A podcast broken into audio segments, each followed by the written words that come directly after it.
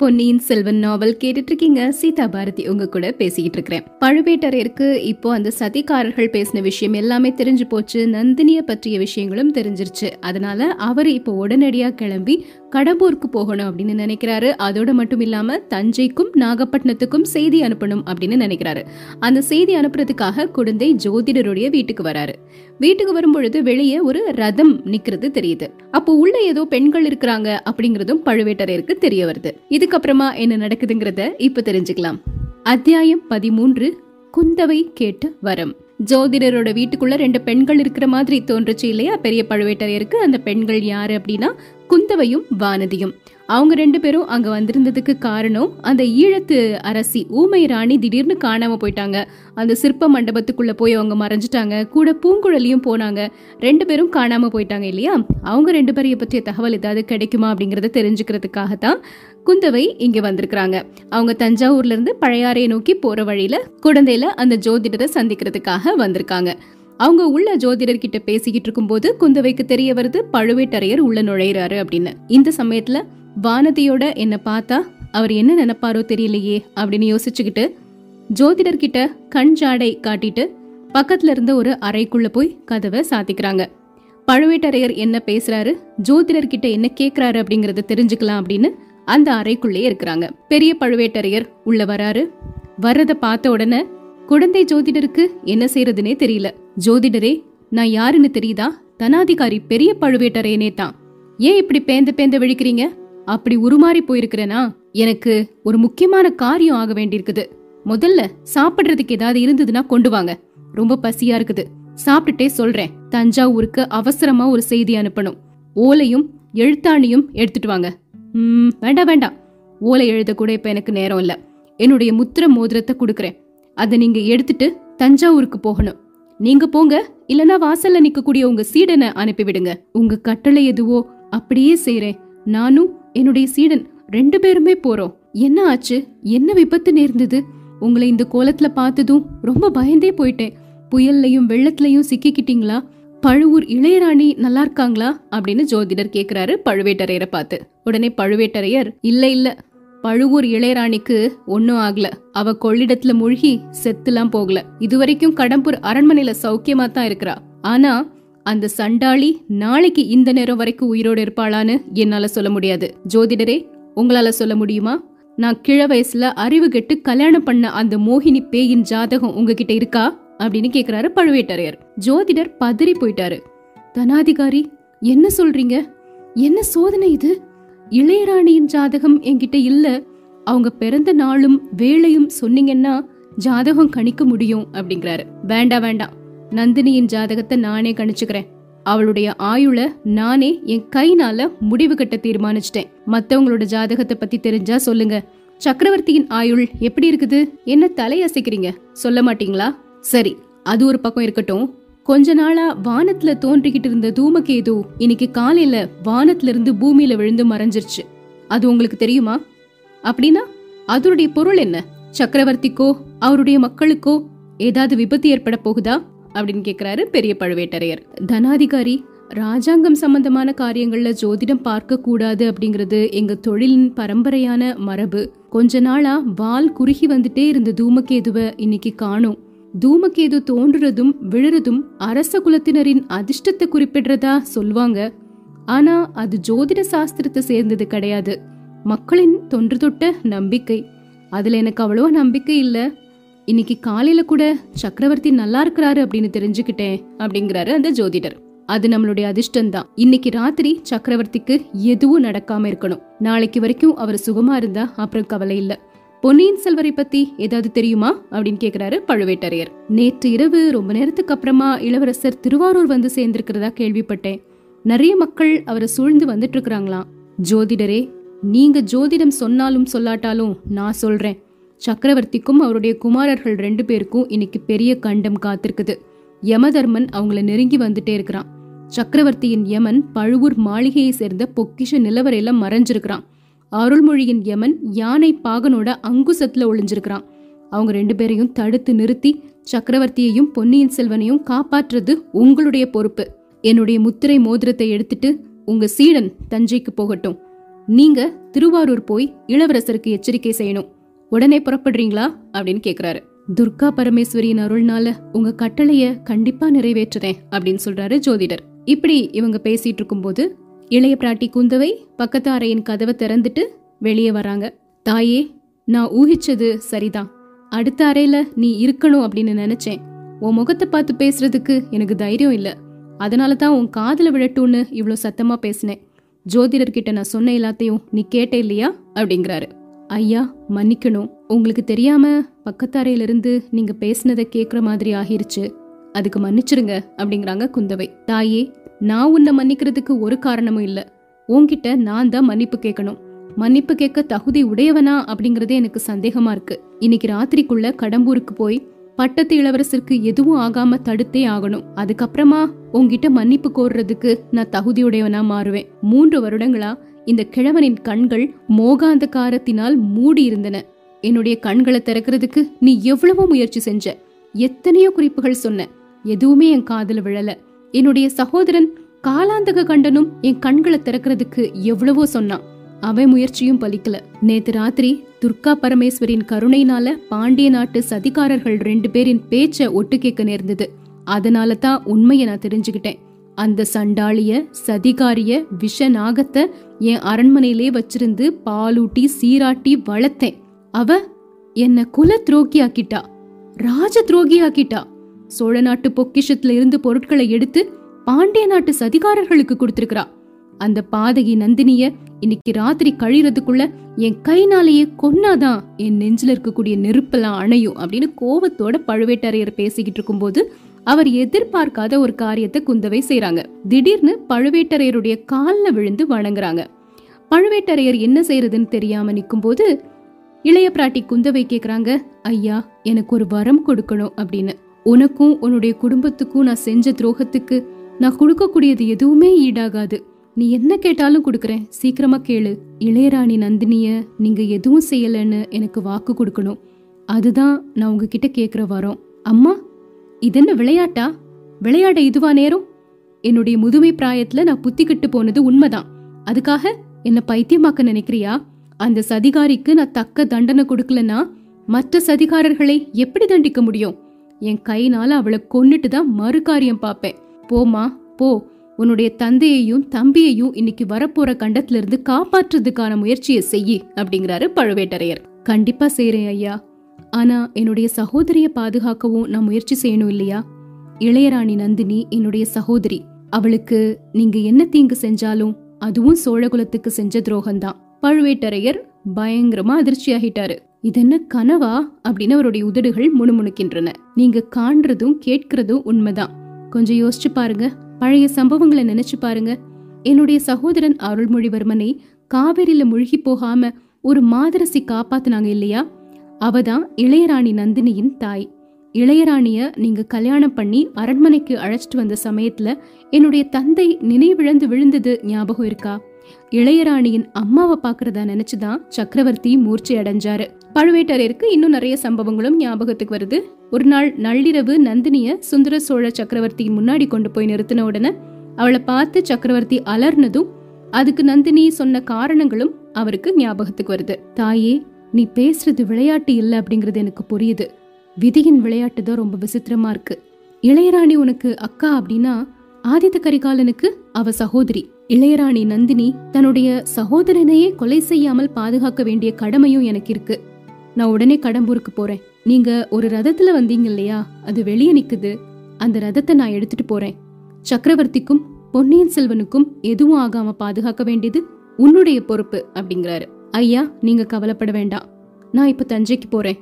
பழையாறையிலிருந்து நானே ஒரு வாகனம் ஏற்பாடு பண்ணி போறேன். பொன்னியின் செல்வனை பத்தி நீங்க எதுவும் கவலைப்படாதீங்க. அவன் பிறந்த நாளும் வேலையும் அவனை பாதுகாக்கும் அப்படின்னு சொல்றாங்க. அத்தியாயம் பதினான்கு வானதியின் சபதம். இப்படி அவங்க பேசின உடனே பழுவேட்டரையர் அங்கிருந்து கிளம்பி போயிட்டாரு. உள்ள இப்போ திடீர்னு ஆழ்வார்க்கடியான் நம்பி நுழைறாரு ஆழ்வார்க்கடியான் சொல்றாரு சக்கரவர்த்தியும் முதன் மந்திரியும் நாகப்பட்டினத்துல போய் இளவரசரை பார்த்துட்டு வர்றதுக்காக என்ன அனுப்புனாங்க. போற வழியில எனக்கு இன்னொரு முக்கியமான தகவல் தெரிய வந்தது. கொடும்பாளூர் பெரிய வேளாண் பூதி விக்ரமகேசரி அதாவது நம்ம வானதியுடைய பெரியப்பா. அவர் ஒரு பெரிய படையை திரட்டிட்டு தஞ்சாவூருக்கு வந்துட்டு இருக்கிறாரு உடனடியா இளவரசர் அருள்மொழிவர்மருக்கும் கொடும்பாளூர் இளவரசி வானதி தேவிக்கும் கல்யாணம் நடத்தணும். ஆதித்த கரிகாலர் ராஜ்யம் வேண்டான்னு சொல்றதுனால அருள்மொழி சோழரை அடுத்த பட்டத்துக்கு உரியவரா யுவராஜ பட்டாபிஷேகம் நடத்தணும் அப்படின்னு கேட்டிருக்கிறாராம். இதுக்கெல்லாம் சம்மதிக்கலனா தஞ்சை கோட்டைய மூன்று நாளைக்குள்ள தரைமட்டம் ஆக்கிருவேன் அப்படின்னு சொல்லிட்டு இருக்கிறாரு அப்படிங்கிற செய்திய ஆழ்வார்க்கடையான் நம்பி குந்தவை கிட்டையும் வானதி கிட்டையும் சொல்றாரு. அதை கேட்ட உடனே வானதி அக்கா என் பெரியப்பாக்கு திடீர்னு பைத்தியம் பிடிச்சிருச்சா என்ன? அப்படின்னு ஆத்திரத்தோட கேக்குறாங்க. ஏன் வானதி அப்படி சொல்ற? ரொம்ப காலமா நிறைய பேர் மனசுல இருந்த விஷயத்த உன்னோட பெரியப்பா இப்போ வெளிப்படையா அறிவிச்சிருக்கிறாரு. பழுவேட்டரையர்கள் மதுராந்தகனுக்கு பட்டம் கட்டணும் அப்படின்னு முயற்சி செய்யறாங்க அதனால கொடும்பாளூர் மன்னனும் திருக்கோவிலூர் மலையமானும் பொன்னியின் செல்வனுக்கு பட்டாபிஷேகம் செய்யணும்னு வெளிப்படையா சொல்ல ஆரம்பிச்சிட்டாங்க. அக்கா எனக்கு அதை பத்திலாம் கவலை இல்ல. எப்படியாவது சண்டை போட்டு போகட்டும். ஆனா இதுல என் பேரை எதுக்காக என்னுடைய பெரியப்பா எடுக்கிறாரு ஓம் பேரை எடுக்கிறாங்களா எதுக்காக? அக்கா கொஞ்சம் முன்னாடி வீர வைஷ்ணவர் சொன்னதை நீங்க கேட்கலையா அப்படின்னு சொல்லிட்டு வெக்கப்பட்டு தலை குனிறாங்க உன்னை பத்தி சொன்னாரா? திருமலை வானதிய பத்தி நீ என்ன சொன்ன? அப்படின்னு கேக்குறாங்க குந்தவை. இவரை பொன்னியின் செல்வருக்கு கல்யாணம் பண்ணி வைக்கணும்னு சேனாதிபதி வற்புறுத்துறத பத்தி சொன்னேன் இல்லையா? அதைத்தான் சொல்றாங்க போல அப்படிங்கிறாரு ஆழ்வார்க்கடியான். வானதி அதுல உனக்கு என்ன ஆட்சேபம்? பொன்னியின் செல்வனை மணந்து கொள்றதுக்கு உனக்கு பிரியம் இல்லையா பிரியம் இருக்கோ இல்லையோ? அத பத்தி இப்ப என்ன பேச்சு? கல்யாணத்தையும் பட்டம் கட்டுறதையும் சேர்த்து சொல்றதை தான் நான் ஆட்சேபிக்கிறேன். என்ன சோழ சிம்மாசனத்துல ஏத்துறதுக்காகத்தான் என்னுடைய பெரியப்பா இந்த சண்டைய ஆரம்பிக்கிறாரு அப்படின்னு தான் தோணுது. இப்படி அவங்க சொல்லிட்டு இருக்கும்போது இன்னொரு பெண்ணோட குரல் கேக்குது. கொடும்பாளூர் இளவரசிக்கு சிம்மாசனம் ஏறுறதுனாலே ரொம்ப வெறுப்பு தான் போல அப்படின்னு. அந்த குரல் வந்த இடத்துல எல்லாரும் திரும்பி பாக்குறாங்க அங்க ஓடக்கார பெண் பூங்குழலி நின்னுட்டு இருக்கிறா. குந்தவை அவளை வியப்போட பார்த்து பெண்ணே நீ எப்படி இங்க வந்த? இன்னைக்கு காலையில உன்னையும் ஈழத்து ராணியையும் காணும் அப்படின்னு நாங்க தேடி அலைஞ்சுகிட்டு இருக்கிறோம். உன் அத்தை எங்க? அப்படின்னு கேக்குறாங்க. தேவி மன்னிக்கணும். என்னோட அத்தை என்ன பலவந்தமா பழுவூர் அரண்மனையில சுரங்கப்பாதை வழியா இழுத்துட்டு போனாங்க. அப்படியே என்னை கோட்டைக்கு வெளியே அனுப்பிட்டாங்க. நான் தஞ்சாவூர் அரண்மனையில ஒரு நாள் இருக்கிறது கூட என் அத்தைக்கு பிடிக்கல. எனக்கும் அரண்மனை வாழ்க்கை பிடிக்கல தான் கொடும்பாளூர் இளவரசிக்கு சிம்மாசனமே வெறுத்து போயிருக்கும் போது என்ன போன்றவங்களுக்கு அரண்மனையில வசிக்க எப்படி பிடிக்கும்? அப்படிங்கிறாங்க பூங்குழலி. எதையோ கேட்டா எதையோ சொல்ற உனக்கு சித்தம் சரியான நிலையில இல்ல போலயே அப்படிங்கிறாங்க குந்தவை. அக்கா இவ சித்தம்லாம் சரியாதான் இருக்கு? என்னை கேவலப்படுத்துறதுக்காகத்தான் வேணும்னே இப்படி பேசுறா. நான் சோழ நாட்டின் சிம்மாசனத்துல ஏறி மகாராணி ஆகணும் அப்படிங்கிற ஆசையோட இருக்கிறனா. அதுக்காகத்தான் உங்க தம்பிய பொன்னியின் செல்வரை கல்யாணம் பண்ண விரும்புறேனா. இவளோட மனசு எனக்கு நல்லா தெரியுது அப்படின்னு கோவத்தோட வானதி சொல்றாங்க. பாம்பின் கால் பாம்பறியும் அப்படிங்கிற பழமொழி பொய்யா போகுமா? அப்படின்னு கேக்குறாங்க பூங்குழலி. பெண்களே நிறுத்துங்க. எந்த சமயத்துல என்ன பேசுறதுன்னு உங்களுக்கு தெரியாதா? பூங்குழலி உன் அத்தை இப்போ எங்க இருக்காங்க? அப்படின்னு குந்தவை கேக்குறாங்க. பழுவூர் மாளிகையில இருக்கிற பொக்கிஷ நிலவரையில தான் இருக்காங்க. அங்க ஒரு கொலக்காரன் கையில வேலோட ஒளிஞ்சிட்டு இருக்கிறான். அவனை நாங்க ரெண்டு பேரும் இன்னைக்கு காலையில படுத்து எடுத்த பாட்டை நினைச்சா ஐயோ எங்க ரெண்டு பேரையும் பெண் பேய்கள்னு நினைச்சிட்டு அவன் மிரண்டு போய் அங்கேயும் எங்கேயும் ஓடிட்டே இருந்தான். அதை இப்ப நினைச்சா கூட எனக்கு சிரிப்பு சிரிப்பா வருது அப்படின்னு சொல்லி பூங்குழலி கலகலன்னு சிரிக்கிறாங்க. இந்த பெண்ணுக்கு உண்மையிலே பைத்தியம் தான் போல அப்படின்னு குந்தவை மனசுல நினைச்சிட்டு யார் அவன்? எதுக்காக ஒளிஞ்சிருக்கிறான்? உங்களுக்கு அது எப்படி தெரிஞ்சது? அப்படின்னு கேக்குறாங்க. அதெல்லாம் எனக்கு தெரியாது தேவி. என்னோட அத்தைக்கு வாய் பேச முடியலனாலும் காது கேட்கலனாலும் நமக்கு தெரியாத நிறைய விஷயங்கள் அவங்களுக்கு தெரியும். அரண்மனையில இருக்கிற யாரோ ஒருத்தனை கொல்றதுக்காகத்தான் ஒருத்தன் அந்த சுரங்கப்பாதையில காத்திருக்கிறாங்கிறத என் அத்தை எப்படியோ தெரிஞ்சுக்கிட்டாங்க. தேவி பத்து தலை ராவணனோட கைகளை உடைக்கிறதுக்கு என் அத்தை ஒரு நாள் முயற்சி செஞ்சாங்க இல்லையா? நீங்க எல்லாரும் பார்த்துட்டு அவங்க பிச்சி பைத்தியக்காரி அப்படின்னு சொன்னீங்க. ஆனா என் அத்தை பிச்சி இல்லை. அந்த ராவணன் கைகளுக்கு மத்தியில தான் பழுவேட்டரையரின் நிலவரை பொக்கிஷத்துக்கு போற சுரங்கப்பாதை இருந்துச்சு. அதனால தான் அந்த வழியை அடைக்கிறதுக்காக கைகளை உடைக்க முயற்சி செஞ்சாங்க. அது மட்டும் இல்லாம பொன்னியின் செல்வருக்கும் ஏதோ ஒரு ஆபத்து வரப்போகுது அப்படின்னு என்னோட அத்தை தன்னோட அதிசய சக்தினால தெரிஞ்சுக்கிட்டாங்க. அதனால தான் அவர் இருக்கிற இடத்துக்கு போக சொல்லி என்னை அனுப்பி வச்சாங்க. அப்படிங்கிறாங்க பூங்குழலி. அப்படியா? பொன்னியின் செல்வன் இருக்கிற இடத்த தேடிதான் நீ போயிட்டு இருக்கிறியா? ஏன் பாதியிலே நின்னுட்ட? இல்ல தேவி உண்மையவே சொல்லிடுறேன். அரண்மனை காரியங்கள் இனிமே தலையிடவே கூடாது அப்படின்னு முடிவு பண்ணிட்டேன். கோடிக்கரைக்கு தான் போயிட்டு இருந்தேன். வழியில இந்த வீர வைஷ்ணவன் என்னை பார்த்து இங்க கூட்டிட்டு வந்துட்டான். அரண்மனை ஏன் உனக்கு அவ்வளவு வெறுத்து போயிருச்சு? உன்னை யார் என்ன செஞ்சுட்டாங்க? என்னை யாரும் எதுவும் செய்யல. யார் மேலேயும் எனக்கு குறையும் இல்ல. சிலருக்கு சிம்மாசனம் பிடிக்காம இருக்கிற மாதிரி எனக்கு அரண்மனை வாழ்வு பிடிக்கல. அவ்வளவுதான் அப்படின்னு சொல்லிட்டு பூங்குழலி வானதிய கடை கண்ணால பார்த்து சிரிக்கிறாங்க. அதை பார்த்த உடனே வானதி ஆவேசம் அடைஞ்சு அக்கா உங்க பாதங்கள் மேல ஆணையா சொல்றேன். பொன்னியின் செல்வர் இந்த கண்டத்துல இருந்து தப்பிச்சு பிழைச்சு அவர் மனமு வந்து என்ன கல்யாணம் பண்ணிக்கிட்டாலும் கூட தஞ்சை அரண்மனையின் சிம்மாசனத்துல நான் ஒரு நாளும் உட்காரவே மாட்டேன்.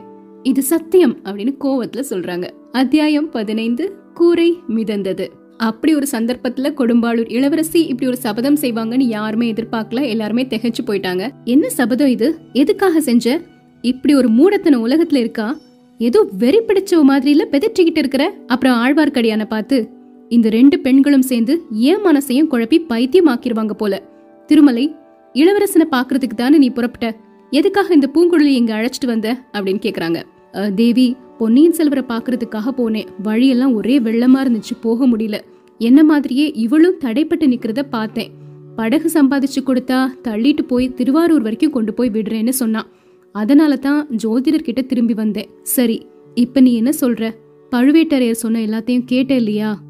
ஆமா அதை கேட்டதுக்கு அப்புறம் எனக்கு ஒவ்வொரு நிமிஷமும் ஒவ்வொரு யுகம் மாதிரி இருக்கு தாயே. இந்த ஓடக்கார பெண் சொல்றதுல இருந்து சக்கரவர்த்திய உண்மையிலே ஒரு பயங்கரமான அபாயம் சூழ்ந்திருக்கிறதுங்கிறது தெரியுது. அது முதன் மந்திரிக்கு கூட தெரியாது. அதனால நீங்க கொடும்பாளூர் இளவரசியை அழைச்சிட்டு உடனடியா தஞ்சாவூருக்கு போங்க. கொடும்பாளூர் படைகள் ஒருவேளை கோட்டையை முற்றுகையிட்டிருந்தா உங்களை தவிர அதை யாராலையும் தடுக்க முடியாது. வானதி தேவியும் உங்க கூட வந்தா வசதியா இருக்கும். நான் இந்த ஓடக்கார பெண்ணை சமாதானப்படுத்தி கூட்டிட்டு ஒரு படகு சம்பாதிச்சு பொன்னியின் செல்வர் கிட்ட போறேன். ஜோதிடரோட சீடனை படகு கொண்டு வர்றதுக்காக ஏற்கனவே அனுப்பிட்டேன் அப்படிங்கிறாரு ஆழ்வார்க்கடியான். வானதி எந்திரிச்சு முடியாது முடியாது. பொன்னியின் செல்வர் கிட்ட நான் தான் போவேன். செத்தாலும் அவரோட காலடியில தான் சாவேன் அப்படிங்கிறாங்க. அது கேட்ட உடனே பூங்குழலி வைஷ்ணவரே நானும் ஒன்றும் உங்க கூட வர முடியாது. நான் கோடிக்கரைக்கே போறேன் அப்படிங்கிறாங்க. இப்படி இவங்க ரெண்டு பேரும் சண்டை போட்டுட்டு இருக்கும்போது ஒரு பயங்கரமான ஒலி புயல் அடிக்கும்போது அலை கடல்ல உண்டாகக்கூடிய பேர் இரைச்சலை ஒத்த ஒலி கேட்டுச்சு. அது என்ன அப்படின்னா அரசலாற்றுல வெள்ளம் பெருகி வடகரையை உடைச்சிட்டு வந்துட்டு இருந்தது. அரசலாறு மட்டும் உடைஞ்சதுன்னா அந்த நீர் எல்லாமே காவிரியில வந்து விழும். காவிரி கரை புரண்டதுன்னா எல்லா வீடுமே அடியோட மூழ்கி போயிடும் காவேரிக்கு ரொம்ப பக்கத்துல தான் இந்த ஜோதிடரோட வீடு இருக்குது. அதனால அந்த ஜோதிடர் எல்லாரும் வெளியே வாங்க வெளியே வாங்க அப்படின்னு சொல்லிட்டு வீட்டை விட்டு ஓடி வந்தாரு. எல்லாருமே அவரை தொடர்ந்து ஓடி வர்றாங்க. அங்க பாருங்க அப்படின்னு அவர் சுட்டி காட்டுறாரு அந்த இடத்துல ஒரு அபூர்வமான காட்சி தெரிஞ்சது. அரை தென்னை மர உயரத்துக்கு ஒரு பசுமையான சுவர் அந்த வீட்டை நோக்கி இறைச்சலிட்டு வந்த மாதிரி இருந்தது. காவேரியின் கரை உடைந்து நீர் வெள்ளம் அப்படி சுவர மாதிரி நகர்ந்து வருது அப்படிங்கறது கொஞ்ச நேரம் கழிச்சு தான் தெரிஞ்சது. பார்த்த உடனே எல்லாருமே அதிர்ச்சியில உறைஞ்சு போயிட்டாங்க. அம்மா வேகமா வாங்க. அம்மன் கோயில் மண்டபத்துல ஏறிக்கலாம். தப்பிக்கிறதுக்கு வேற வழியே இல்ல. திருமலை என்னோட சீடனை படகு கொண்டு வர அனுப்பியிருக்கிறோம் இல்லையா? அவன் வர்ற வரைக்கும் இந்த மண்டபத்துல இருப்போம் அப்படின்னு சொல்லிட்டு ஜோதிடர் வழிகாட்டுறாரு. எல்லாரும் அவங்கள தொடர்ந்து போறாங்க. கோவில் மேல எல்லாருமே ஏறி நிக்கிறாங்க. நிக்கிறவங்களுடைய முழங்கால் வரைக்கும் தண்ணீர் வந்துருச்சு. குந்தவையும் வானதியும் கீழே நிக்கிறாங்க. பூங்குழலி இளைய பிராட்டியோட கைய பிடிச்சு அந்த கோயிலுக்கு மேல தூக்கி விட்டுட்டாங்க. வானதி மட்டும் இன்னும் கீழேயே நிக்கிறாங்க. ரெண்டு தடவை ஏற முயன்றும் அவங்க கீழே விழுந்துட்டே இருக்கிறாங்க. பூங்குழலி ஒரு கரத்தை கொடுத்து வானதிய தூக்குறாங்க. இளைய பிராட்டி இன்னொரு கரத்தை பிடிச்சு தூக்குறாங்க. வானதி திடீர்னு நிமிந்து பாக்குறாங்க. அவளுடைய கைய பூங்குழலியின் கை பிடிச்சிட்டு இருந்தது. உடனே அந்த கையை அப்படியே உதறி எடுத்துட்டாங்க. அந்த வேகத்துல குந்தவை பிடிச்சிருந்த கையும் நழுவிருச்சு. வானதி தொப்புன்னு தண்ணிக்குள்ள விழுந்துட்டாங்க. தண்ணி அவளுடைய கழுத்து வரைக்கும் ஏறிடுச்சு கால் நிலை கொள்ளல. வானதி தண்ணில மிதக்குறாங்க. அப்படியே மிதந்து மிதந்து போய் அந்த ஜோதிடரோட வீடு இருந்த கூரை இருக்கு இல்லையா அந்த கூரையை அப்படியே கெட்டியா பிடிச்சிட்டு அந்த இடத்துல இருக்கிறாங்க. இவங்க எல்லாரும் இந்த கோயில் மண்டபத்துல இருந்து வானதிய பார்த்துட்டு இருக்கிறாங்க அத்தியாயம் பதினாறு பூங்குழலி பாய்ந்தாள். குந்தவைக்கு கொஞ்சம் மகிழ்ச்சியா இருக்குது. பரவாயில்ல இந்த மாதிரி ஒரு சூழ்நிலையில கூட வானதி தைரியமா அந்த கூரையை பிடிச்சுக்கிட்டே இருக்கிறாளே பயப்படலையே அப்படின்னு நினைச்சு சந்தோஷப்படுறாங்க. ஆழ்வார்க்கடியான் தாயே இதென்ன? கூரை நகர்ந்து போகுது அப்படிங்கிறாரு. என்ன ஆச்சு அப்படின்னா வானதி பிடிச்சிருந்த அந்த கூரை வெள்ளத்துல அப்படியே நகர்ந்து போக ஆரம்பிக்குது. ஜோதிடரே உங்க சீடன் படகோட எப்ப வருவான்? அப்படின்னு அதிர்ச்சியோட கேக்குறாங்க குந்தவை. திருமலை வானதிய காப்பாத்த முடியுமா? எப்படியாவது போய் காப்பாத்து. இல்லனா நானே இந்த வெள்ளத்துல குதிக்க வேண்டியதுதான். வானதிக்கு மட்டும் ஏதாவது ஆச்சுன்னா அப்புறம் ஒரு கணம் கூட நான் உயிரோடவே இருக்க மாட்டேன் அப்படிங்கிறாங்க குந்தவை. தாயே நான் போறதுல பிரச்சனை இல்ல. ஆனா அந்த கூரை கொடும்பாளூர் இளவரசிய தாங்கிட்டு இப்ப மிதந்துகிட்டே இருக்குது. அந்த கூரை நான் போனேனா என்னையும் சேர்த்து தாங்குமா? இல்லனா ரெண்டு பேரையும் வெள்ளத்துல அமுக்கிட்டு கூரையும் கீழே போயிருமா? அத பத்தி யோசிக்கணும் அப்படிங்கிறாரு. இத கேட்டோன்ன பூங்குழலி விழுந்து விழுந்து சிரிக்கிறாங்க. தேவி எனக்கு அனுமதி கொடுங்க. நான் நீந்தி போய் எப்படியாவது வானதியை காப்பாத்தி கூட்டிட்டு வரேன். தூரத்துல சீடனோட அந்த படகு வர்ற மாதிரி தெரியுது. படகு பக்கத்துல வந்துருச்சுன்னா அவங்கள ஏத்திட்டு நான் கூட்டிட்டு வந்துடுவேன் அப்படின்னு சொல்றாங்க. பெண்ணே நான் உன்னை நம்புறேன். ஆனா வானதிய நம்பல. நீ இருக்கிற படகுல அவ ஏறலன்னா என்ன செய்யறது அப்படின்னு கேக்குறாங்க குந்தவை. ஒருவேளை அப்படி பண்ணாங்கன்னா அவங்கள படகுல ஏத்திட்டு நான் இறங்கிக்கிறேன். நான் நீந்தி வந்துடுறேன் அப்படின்னு சொல்லிட்டு தண்ணீர்ல பாஞ்சிட்டாங்க பூங்குழலி. இதுக்கப்புறமா என்ன நடக்குது? தெரிஞ்சுக்கலாம்.